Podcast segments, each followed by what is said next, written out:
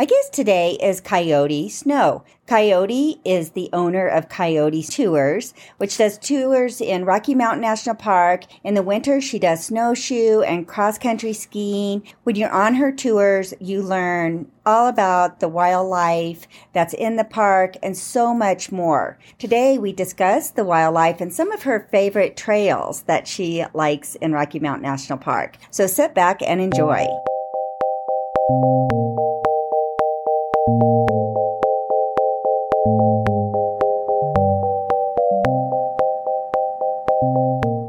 Good morning, Kaiyote. How are you? I'm good. How are you? Good. Happy New Year's. Ah, thanks. twenty twenty-three. I know. Wow. Yeah. Let's try to kind of get time to, for people to start thinking about their New Year's resolution. And I know for a lot of people, that's getting outside. Oh, yes. It's one of mine, to explore nature more. Yeah, and Rocky Mountain National Park is perfect. Yes, it is. You know both the east and the west side really well. But let's talk about the west side since that's in Grand County. Yes. What are some of your favorite things to do in the winter months in Rocky Mountain National Park? Well, there's both. Well, there's so many things to do. But the main activity I get uh, engaged in is snowshoeing.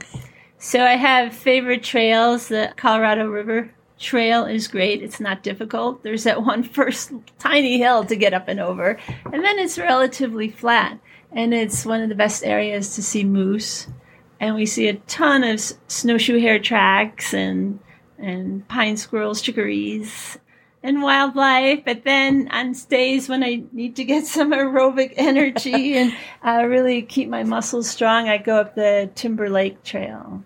You can go one and a half to two and a half miles, and it's like six hundred to one thousand feet elevation gain. And sometimes I have to break the trail. So it's a good workout. So, but there's something.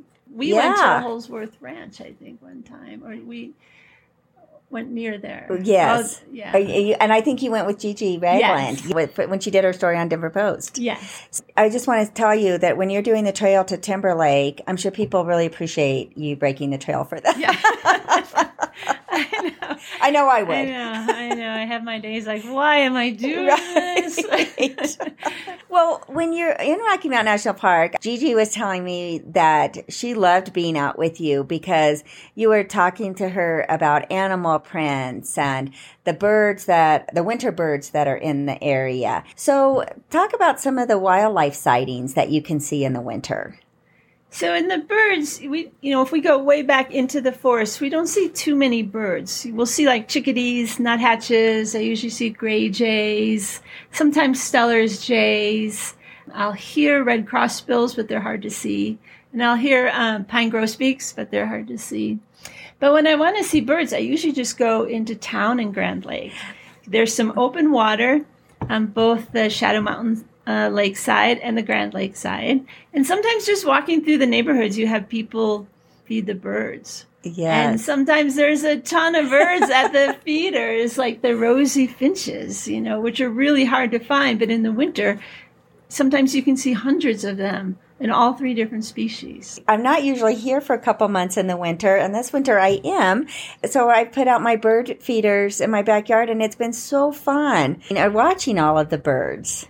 And it's great to see them actually in the wilderness, too. Yeah. So they come through in the winter with what we call mixed flocks. So in the summer, sometimes they're more separated just by species or by pair. But in the winter, there's safety in numbers. And also, if you're looking for food, the more eyes that are looking, the more you might say, hey, so-and-so just found some food. And they all fly over there.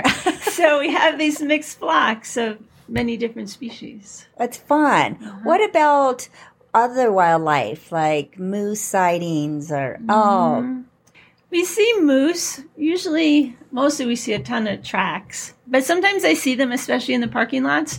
They're licking the salt off the cars. Is or, that right? Yeah. Oh. So sometimes you get back to your car and like, wow, I got like a car wash here. And sometimes there you can actually see them, but they're licking the ground.